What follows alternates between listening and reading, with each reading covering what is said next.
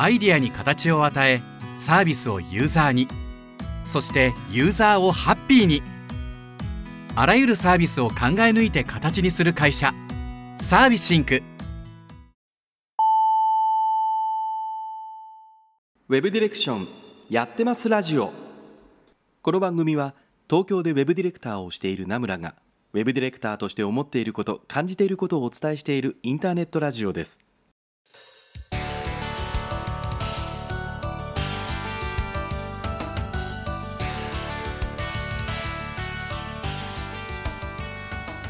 皆さんこんばんは名村真司です。1週間のご無沙汰がお過ごしだったでしょうか。やっとこ夜にクーラーをかけれかけずに眠れる毎日となりますけどもね。東京地方そんな感じにやっとなりましたね。本当。まあ、あっという間にね本当9月になってから急に肌寒い日が続いて秋になってるんですけども秋といえばねもう上期の終わりを告げるわけですよ。今月でね、まあ、ほとんどの会社さんはねあの9月で上期が終わって10月から下期ということでねなると思うんだけども。始まるプロジェクトもあれば終わるプロジェクトもあったり、まあ、お客様が移動されたり新しく着任される方がいたりとかね、まあ、あの月末から10月にかけてバタバタする今日この頃という感じなんですけどもね。まあこの番組は何の問題もなく2年目に突入してっていうことでね、えー、まあ前回がね、えー、2年目一発目でしたけども今週から第2回目ということですけどもね、えー、ありがたいことですけども。まあ聞いていただいている方がねいる限りは続けていこうかなと思っておりますけども。早速おはがきの方に行ってみたいと思います、えー、ラジオネーム伊藤美咲さんからいただきました。名村さんこんばんは。日中はまだまだ暑い日が続いていますが朝晩ずいぶん涼しくなり秋に近づ、えー、秋が近づいているのを感じる今日この頃。そんな中薄葉かげろうを見かけました。薄葉かげろうを見かけるのは久しぶりのことでした。動物の世界も秋が始まってるんだなと感じました。この番組を聞き始めて早半年時が経つのは早いものだなということでね久しぶりにあの普通のおはがきをいただきましたけどあのー、薄葉かげろうってあれですよね。あのアリ地獄の中にいる子が大きくなったやつですよね。すごいねそれだけ見ると結構怖い 動物ですけどあそうそうそうそれで思いました。あの昔にさあの人と話してたんですけどセミっているじゃないですか、まあ、みんなね別に普通に聞くと思いますけど。でセミって7年ぐらい土の中にいてで出てきたら1週間で死んじゃうじゃない？でなんかそれを見てさなんかセミは儚いとかさせっかくこう光の元に出てきたらすぐ死んじゃって不幸な動物というか、まあ、あの昆虫か昆虫だって話がねあったんですけども。その時なんか思ったのがさなぜ土の中を不幸と決めつけるってね話になってさ あの土の中の7年間を謳歌してるかもしれないじゃないですか。でむしろさその7年終わって出てきたら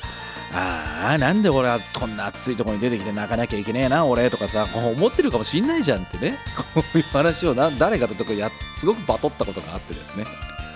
その7年が楽しくて土の中のあじゃあ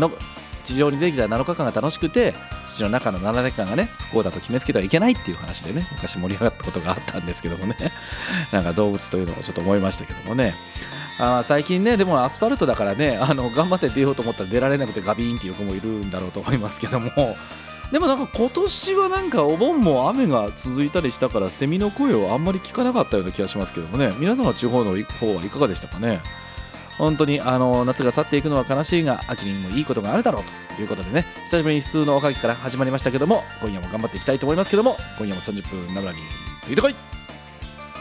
この放送は不動産業界特化のウェブ制作システム開発でおなじみのサービスインクの提供でお送りいたします。はいというわけでね、えー、オープニング久しぶりに普通のハガキからいただきましたけどもね夏終わりましたね。あっという間でしたね。なんか急に本当に肌寒くなってきましたよね。この間ね、あのー、先週の放送の日にちょっと僕外に出るきっかけあのことがあったんですけどもちょっとたまたまその日はオフィスにいてねであのうちのやつとちょっと昼間外に出たんですけどその時にさあのふとなんかなんだろうねもう夏の服装のまま来ちゃってて何の気もなしにいたんですけどそこで言われて気づいたのが「なんで名村さん半と半袖なんですか?」って言って「寒くないですか?」とか言われたんですけどあ確かにそう言われりゃそうだなとかと思ってねこの時期ね服装困りますよね。でまあ雨もね今週も降ったりしてるじゃないですか。でまたこの雨の降るたびに多分どんどんどんどん気温下がってきてこう長袖にするのか外に出る時よ。長袖にするのか上を何を羽織るのかとかね。あのね僕ねあの袖になんだろうキーボードを打ってる時に袖にそ袖にっていうかね手首か。手首のあたりにあたりに袖があるの苦手なんですよね。もともと暑がりだっていうのもあるからね。なのでなんか去年去年だったっけ？なんかどっかのタイミングでもこの放送でもやりましたよね。この時期の服装どうしますか？みたいな話とかね。いや外に出るのにしばらくこう服を選ぶ時期になりましたけどもね。皆さんどんな風な服装で仕事してるんでしょうか？前もなんか聞いたことがある気がしますけど。僕は今あの上はビジネスシャツ着てますしあの先日ツイッターにも投げましたけどもあのなんだっけ？スーツじゃねえや。セットアップか。あのセットアップの、えーと、ジャケットとパンツを先日は新調しまして、えー、ただね、まあ、着ていく着てどこかに行く機会が全然ないんですけどもあのまあ会社にね行く時ぐらい着ようかなと思ってますけどね。まあそれでも多分ジャケットずっと羽織って仕事僕するタイプではないのでおそらく上はシャツになってると思いますしセットアップですからね。おそらくあのシャツというかあのいわゆるカッターシャツ的なものではなくて、えー、丸首の T シャツとかね、まあ、そういったものに多分なると思うんだけどねうんだからこうこの時期本当に着るものに困るんでござんすということですけどもね、えー、そんな中ですけども早速今,、えー、今週もおはがきいいてますのでおはがきの方にスライディングしてみたいと思います。はい。というわけでお便りのコーナーです。このコーナーではツイッターのハッシュタグ、シャープウェブアンダーバーディレクションをつけたツイートか、ナムラのツイッターアカウントへの DM、おはがき投稿フォームからのご応募でいただきました内容についてお答えさせていただいております。えー、まあそのね、そうそう、お便りの投稿ですけども、最近ね、あの、ウェブアンダーバーディレクションをつけたツイートっていうのはほぼ なくなってしまいましたね。皆さん見バレするから恥ずかしいんですかね？どちらかというと普通に僕への DM かおはがき投稿フォームからのご応募になっててですねこうこのシャープウェブアンダーバーディレクションのこうハッシュタグを維持するのをもなんかそろそろやめようかなっていうのもちょっと思ったりして心が折れそうになるんですけども、まあ、の続けてもいいのか良くないのかってもし何かご意見ある方いたらおはがきいただければとても嬉しいです。はい、えー、では1枚目の方行ってみたいと思います。ラジオネームルンタッタさんからいただきました。名村さんどうもです。毎週金曜日この放送を聞くのを楽しみにしています。ありがとうございます。もうそれ、金曜日にね、これちゃんと放送してるからか分かんないんだけど、金曜日めちゃめちゃ聞いていただける人が、金曜日とか土曜日か。事実上ね、土曜日聞いていただける方すごい多いんですけどもね、ルンダタさんも聞いていただけてるみたいですけども。えー、これは相談というか愚痴かもしれないのですが、ツイッターとかで書いたら角が立ちそうで思わず名村さんにハガキをしてしまいました。というのは、僕は今29歳でこれから独立しようかと思っています。ほうほう。えー、やっぱり独立するとなるとたくさんあ不安がたくさんあってネットでいろいろ調べています。でもネットのフリーランスの人の意見が全然役に立てられそうにないように思ってるんです。お書きましたね本当に。なんというかこうすれば儲かるとかこうすればお客様が得られますとか表面的な話が多いというか自分はこんなにすごいんだぜっていうのを言ってるよ言ってる人が多いような感じで実際それはどうなんだろうとどうしても思います。でも不安はたくさんあるし調べていてその中で思わずこのハガキを送ってしまいました。答えづらいかもしれませんがもし放送に流してもいいと思ったらぜひお願いしますということでね、えー、まあまあ誰かもわからないから別にいいと思いますけどということで読んじゃいましたけどもね。どうなんでしょうね。ネットにある意見か。なんかこういうの最近多いですね。皆さん悩んでらっしゃるんですかね。フリーランスになるというか、まあ、独立するというかねあのすごく悩んでらっしゃるのかもしれませんけどもね。僕もまあ独立してる人間ですから。あーでもね不安？不安？不安？そうだね。あのなんか前もこのこの手のハガキいただいた時に言ったかもしれないんだけどあの独立って、えー、なんだっけうまくいかないかもしれないっていうのは顕在化してるんですよね。こうだったらうまくいかない。こうだったら失敗するかもしれないっていうのは。まあ大体顕在化してますよ。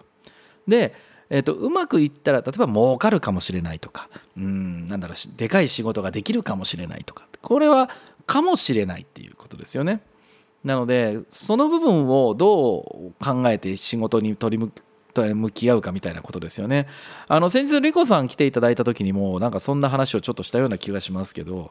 どうだろうね僕も不安僕は不安だまあでもねエイヤでやった気がするよ。あんまりなんかこうすればいいかなとかこうしたらダメかなとかっていうのは12年ぐらい前ですけどまあそれなりにネットにも情報はあったけどあんまりなんかそれは考えずにやったかな。だからどちらかというと本当に僕は良くないやり方だと思いますよ。だって僕最初から株式会社にするというか、まあ、法人にするつもりだったのに創業融資取ってないですからね。あのもう何のリスクもなくてもらえる創業融資ですけどもあれすら僕申請しなかったですからね。面倒くさいとかって言ってね。やっときゃよかったかなとか思いますけどまあ別になんとか12年ぐらい続いてるので、えー、大丈夫かなと思いますけどね。うん、まああとはもう自分ではどうにも判断ができないような例えばまあ十何年前だったらリーマンショックがあったりとか東日本大震災があったりとかね今だったらコロナのことがあったりとかっていうことでね。あの自分の力ではどうにもできないようなこう世間の動きっていうのにも商売やってたら嫌顔でも左右されますからね。まあ、そこをどう捉えるかかなという気がしますけどねだからあんまりなんかネットにある情報とかねこう右往左往しないでいいんじゃないかなと思いますけどもねそれよりはなんかどうすればいいかなっていうことを自分で真剣に真剣に真剣に考えてでそれをこう、うん、なんとかがんとか頑張って行動に移してトライアンドエラーしていくっていう方が僕は生き抜く力が身につくんじゃないかなと思いますけどね。なんか方法論とかセオリーとかではうまくいかんのではなかろうかというふうに思っってるタイプですけどね。うん。でもまああのやるんだったらなんだろうフリーランスにされるよりは、うん、いっそのことを法人にしてしまった方が僕はいいんじゃないかなと思いますけどね。まああの税金のこともあるからあのフリーランスの方で、うんとその税金を超えたらでもいいっていうのもあるかもしれませんけどもなんだろうななんだろうまあ一つは覚悟みたいなものも多少あるかなとかまああと名前だけかもしれないけどそのフリーランスの方フリーランスというよりも株式会社何々でございっていう方が発注する側は多少でも安心感出るんじゃないかと思いますけどね。中身変わんないしあの実際その発注する時ってそれ調べられると思うので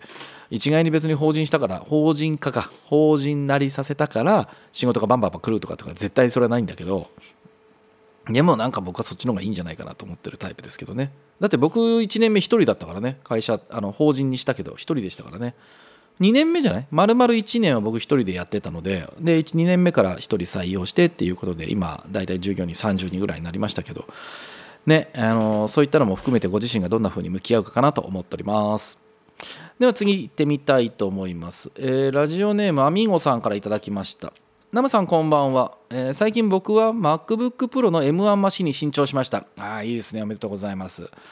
えー、新しいマシンってなんか燃えますよね。テンション上がりますよね。って。わかるな。わかる。すごくわかる。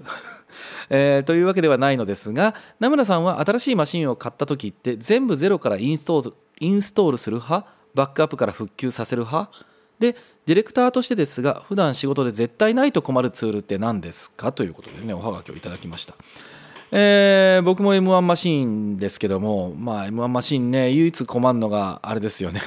あの Windows が入らないっていう ことですね。なのであの昔のインテルマシンを引っ張り出してそこにあのバーチャルボックスとかそういったものを突っ込んで Windows 動かしてますけどもね。まあ M1 マシンそれ以外は全然僕もいいかなと思いますけど、ま、いくつかね M1 になってから動かなくなったアプリがあるのでそこら辺だけちょっとあれでしたけど。で、えーと、僕はですねゼロからインストールする派ですね。あの時間かかっちゃうんですけどなんだろうせっかく新しくなったんだから嫌なログとか全部ない嫌というわけじゃないけど変なログとかが何もない状態で全部ゼロからきれいに構築していきましょうって思うタイプですね。バックアップからはあんまり復旧はさせないかな。ほぼほぼないと思いますね。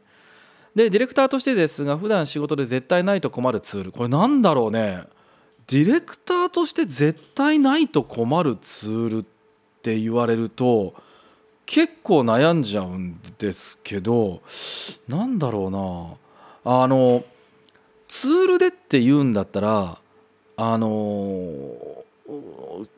お客様のサイトの調査をするためにスクレーピングするサイあのツール？でなんだっけ？Windows だったらなんで言うんだっけ？えっとウェブサイトエクスプローラーでしたっけ？Windows 版だと確かそれがあって同じようなもので Mac だと SiteSucker っていうのとあと何だったっけな、えー、セセセキュリティニティでしたっけ？っていうツールだったかな。あのやっぱりそのサイトの構造とかリンクの構造とかをたどってくれるツールがあるんですけどもその2つはまあ多分ないと僕は困るかなと思いますね。あとはなんだろう今そんなにってないんじゃないかな。例えば、まあ、あの当たり前にお客さんともやり取りするから、えっと、いわゆる Win、えっと、Office365 的なもの。だ Win、えっと、Word と Excel と PowerPoint ぐらいはまあ欲しいですよね。であとはまあどうしてもコード見たりするからエディターがあってなんだろう。あとはまあフォトショップとか XD あまあ XD はさすがにちょっと必要かな。フォトショップで XD とイラストレーターでしょ。まああとはアド僕は Mac だからまあ PDF 見るのはねあのデフォルトのツールで見れますけどまあ Adobe の、えー、アクロバットか。でツールチャットのツールですからスラックとか Teams とかそういうのはまあいりますけどなんだろうなかったら困るとかっていうのはもうだいぶなくなりましたよね。昔に比べると。最近でって言うんだったらあれですね。あのテレビ会議をするのでできるだけ音声がいいようにとかっていうふうに思ってるので、えっと、僕はあの電池が途中でなくなったら嫌だなとかって思うのでいわゆるあの AirPods とかあのなんだっけ Bluetooth 接続ができるイヤホン的なものってあんまり使わない派なんですよ。ケーブルでつながってるものあの方が安定するかなと思っているので僕が普段やってるのはピンマイク付きの片耳のイヤホンがあるんですよ。ケーブル付きの。あのアマゾンでもねなんか1個ぐらいしか種類がなかったんだけどそれはいわゆるイヤホンジャックにつないで、えっと、片耳イヤホンでピンマイクが付いてるってやつで。これはかなりもう1年以上愛用してますね。これがなんか僕一番多分使いやすいかな。なんかあんまり目立たないし音もちゃんと拾ってくれるしで電池なくなるってこともないしっていうことで。これが多分一番僕は今のところ落ち着いて安定してる感じですね。あとは何だろうなどちらかというとアナログなものになってくるんですけどあの思考をまとめるためにっていうことで言うと最近はブロックメモあの正方形のどれぐらいですっけ？10, 10センチとか1 2 3センチ ×1 2 3センチぐらいのあのメモ用紙ですよね。あの付箋でもいいんですけど僕はあの、ね、あの粘着のない本当にメモをパラパラパって書けるようなっていうことでブロックメモを普段は使ってます。あとはまあそれをやってた時にどうしてもやっぱり書き味がいい方がいいよねっていうことでペンですよね。あの側はまあ何でももしかしたらいいかもしれないんだけどインクの質が自分に合うか合わないかっていうのはすごくこう書き方として大事にしてるかな。昔0.3ミリとかのなんかインクとかあペン先か使ってたんだけど最近鋭すぎてわーっと書くのが辛いので0.5ミリとかぐらいが普通かな。であんまりなんか書き始めが重たいインクは使いたくないので最初の書き味がいいものとかあとなんか書いてていいなと思えるからってことで万年筆もまあ使ったりしますよね。であとはもうベタですけどいわゆるキャンパスノート的なもの？大学ノートですか、うん、あれはなんかもうメモわーっと書いたりする時のためにとりあえずパッとなんかちょっと大きな書き味が欲しい時ってであのあええっと iPad に Apple Pencil でそれが代わりができるかなとかあと僕はあの海外のキックスターターとかインディーゴーゴーどっちだったかちょっと忘れちゃったんだけどいわゆる電子ペーパーのノートもう僕持ってたりするんだけどやっぱりリアルの紙のペンの方がその書き味はやっぱりいいかな。特に殴り書きをする時とかっていうのはやっぱまだ紙かなっていう感じですね。焦って書いてるからかな。もうちょっとゆっくり書くようにしたらそこまでじゃないのかもしれないんだけど僕は今のところやっぱりノートに書く派ですね。あと何普段仕事で絶対ないと困るってことで言うと机の横に必ず置いてるのはあれですね。あの蒸気アイマスクは置いてますね。あの疲れた時に目を温めてしばらく仮眠を取るというか 会社のソファでゴロンって転がってるっていうことをしてますから蒸気アイマスクは置いてたりしますけどね。まあでもそんなもんじゃないですか。もう最近ディレクターだからこのツールが欲しいとかっていうのってそんなにはなくなった気がしますけどね。あの別に Git やるからね、あのソースツリーが欲しいとか、あの FTP クライアント的なもので言うと僕はトランスミット使ってますけど、そういうのがいるとかってのもありますけど、ディレクターとしてって言われてしまうと、まあ、ブラウザあればなんとかなるかなっていうのが最近の自分の感覚なので、昔ほどアプリにこだわることはだいぶ僕は減ってきたかなという感じがしますけどね。えー、アミンゴさんなんかもしいいツールがあれば、むしろ僕にご紹介いただければなと思ってます。はい。あんまりいい答えじゃなかったかもしれないけどね。えー、ということで皆様からのウェブディレクション、ウェブ制作の疑問、質問のハガキをお待ちしています。ツイッターのハッシュタグ、シャープウェブアンダーバーディレクションをつけたツイートか、名村のツイッターアカウントへの DM、おはがき投稿フォームからの、えー、ご連絡ですね。こちらからぜひともお送りください。これからも楽しいおはがきお待ちしています。はい、というわけで、えー久しぶりに今週のツイートのコーナーです。今週のナムラのツイートやウェブディレクターの方のツイートを拾って深掘りをするというコーナーになっています。えー今週ですけどもね、えーと、ちょっと読ませていただこうと思うのが、2021年9月8日にナムラがツイートした内容です。プロというのは本当に難しい謙遜で言ってるのではなく業界は別でも本当に積み重ねたプロを見ると自分が何が積み上がっているのかという差を本当に感じるプロと名乗るのは恐るるに足ることだとしみじみに思うというようなことをツイートさせていただきましたこれなんですけども、まあ、あの自分の仕事でね、えー、と僕もお金をいただいてお仕事をさせていただいて今年で26年になってきたわけですけどもあの何をきっかけに思ったかっていうとあの先日「ルパン三世」というねあのアニメで50年にわたって次元大介という役を演じていらっしゃった小林清さんがねその次元の役を引退されるというニュースがありました。あのご覧になった方も結構いらっしゃるんじゃないかなと思いますけどもね僕は特にあの自分が声優みたいな仕事を少しでもさせていただいてたので特にそこに敏感なのかもしれないんですけどもその時あの小林清さんと次にその次元大介の役を担うことになった大塚明夫さんのコメントがねあのネットにも出てたんですよ。でその時の大塚明夫さんのコメントの一部に、えーこんなねセリフがあったんだよね。清さんが50年かけて命を吹き込んだ次元大介はもはや清さんそのものだと思っています。次元大介から清さんじゃない声が聞こえてきたら嫌です。もしかしたら誰よりも。だからこそそんな自分さえも納得させる次元大介になろうと勝手ながら心に決めましたというくだりがねありました。なんかねこのセリフを見てすごいなって思ったんですよね。大塚明夫さんももうご自身としてはキャリアはもうものすごい方なわけですよね。でそんな中でこうさらにそれを、まあ、しかも一つの役を50年やってらっしゃった方から引き継ぐって言ったらやっぱそれすごいプレッシャーだと思うんですよ。でこれも知ってる方いるかもしれませんけどルパン三世って今ルパンもそうだしえっとなんだっけえっと井上真紀夫さんじゃねえや五右衛門かもう藤子ちゃんとかもね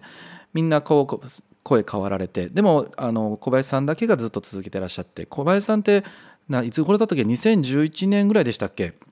あのキャラクターが変わった時にあのもう一回ご自身であのオーディションを受けてらっしゃるんですよね。で意地でもやっぱりやりたいからっていうことで今まで続けてらっしゃっててでそういってそういった形でやってらっしゃったこう役を引き継ぐってものすごいプレッシャーだし、うん、でもそれをやるからこそってていうねなんだろうそんな自分さえも納得させる次元大介になろうと勝手ながら心に決めましたっていうセリフって本当に素敵な言葉だし重たい言葉だなというふうに思ったんですよね。でこういった言葉が例えば自分がやってる今のこの仕事の時に僕はどれぐらいこう自分はプロですっていうことにこう恥じず胸を張って誰に言うのかは分からないんだけど言うことができるのかなまあもしかしたらそれは自分自身なのかもしれないんだけどもそういったことが本当に言えるかなって思うとその自分がプロですって名乗ること本当に難しいことだし、うん、お金がもらえればプロなのかっていうのも、まあ、間違ってはいないかもしれないんだけどもやっぱり自分が積み上げていってで研鑽をしていってで何かちゃんとしたこうお客様にバリューが返せるかとかうんと自分が信念を持ってねそのお仕事をさせていただけてるかっていうことをちゃんとちゃんとね仕事の中で返せるかっていうことを改めて考えてこの仕事に向き合っていきたいなって思ったんですよね。もうかなりの方々が結構ニュースとしてね取り上げてらっしゃったんですけども、うん、でもまああの大塚さんがねちょっと演じられてるのもパイロットムービーとかで出てらし出てましたけどもなんか小林さんのこう次元大介って本当に耳に慣れてるから、うん、なんか当然ながらね大塚さんがやってらっしゃるんで全く同じ声では全然ないんですけどもそれでもなんだろうちょっとかっこよい、えーちょっとコミカルではなくてちょっとかっこいい次元まあ今次元はね大体かっこいいっていう人も多いと思うんだけどあの小林さんのやってるそのちょっとコミカルなニヒルなところがあるというよりももうちょっと落ち着いた、えー次元大介のねえー声が聞こえましたけども次が「ルパン三世」シリーズ6か7とかでしたっけ？そのあのムービー見ましたけどもね。えーそこで大塚さんがどんなね次元を演じられるのかっていうのもね改めてまた僕も見ていきたいなというふうに思いましたけどもあのお二方のねコメントを見て改めて自分がプロとは何ぞやとかこう積み重ねるってどういうことなのかなっていうことを考えるきっかけになったんだけどもみんなももしよかったらねあのそのお二方のコメント改めて見てみていただければなと思います。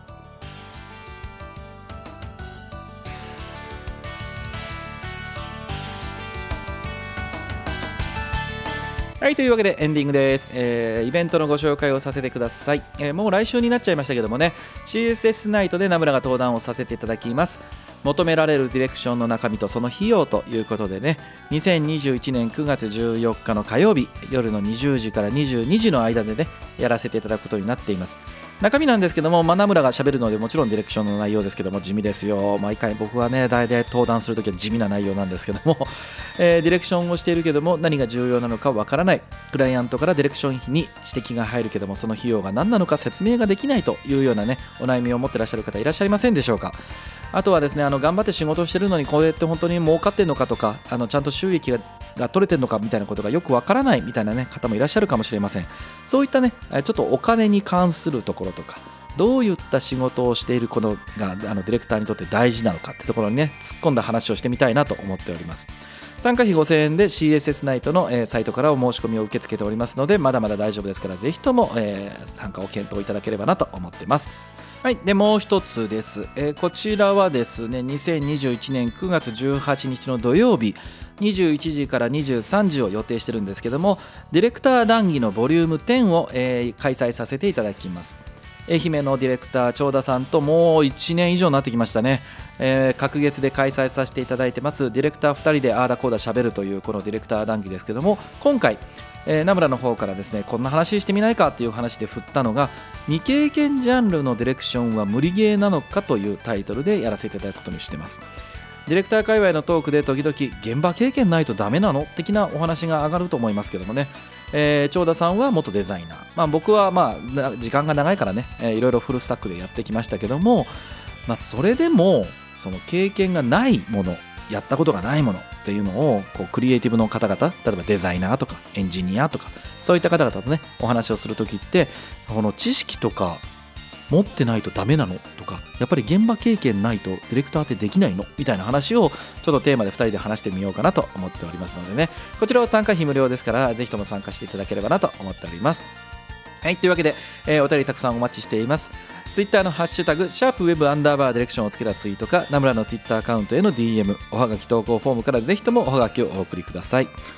いやもうあっという間にね、ほんと涼しくなってきましたけどもね、風邪とかひかないようにしなきゃなと思います。あの、クーラーつけなくなったんですけども、気づいたらまだちょっとね、夜中暑かったりとか、僕暑がりなんでね、あの、掛け布団ベーンってひっぺがしてしまっててね、朝起きた時なんかちょっと寒くねみたいな話になってる時もありますけど、この時期ね、ほんと風邪ひけないですからね、今ね、皆さんも本当に普通に体力落ちないように気をつけていかなきゃいけないなと思ってますけどもね、あの健康に気をつけて、えー、秋をね、また美味しいものもあるかもしれないですし、えー、芸術の秋ももうすぐ迫ってくるかもしれませんしなかなか外には行けないので観光はちょっと厳しいかもしれませんけどもね、えー、夏が終わり秋を堪能していきたいなと思っております。このラジオはあまり重たい内容ではなく朝や昼や夜に何かをしながら聞いていただければ Web ディレクションについてちょっとしたヒントになるような放送をしています。というところであっという間にお時間でした。お相手名村真司でした。来週は絶対チューニングしろよ。バイバイ。不動産業界のウェブサイトシステム開発に特化して十数年。大手から地場まで。そしてポータルから賃貸。売買。管理まで。あらゆる不動産業界のウェブサイト構築ならサービシンク。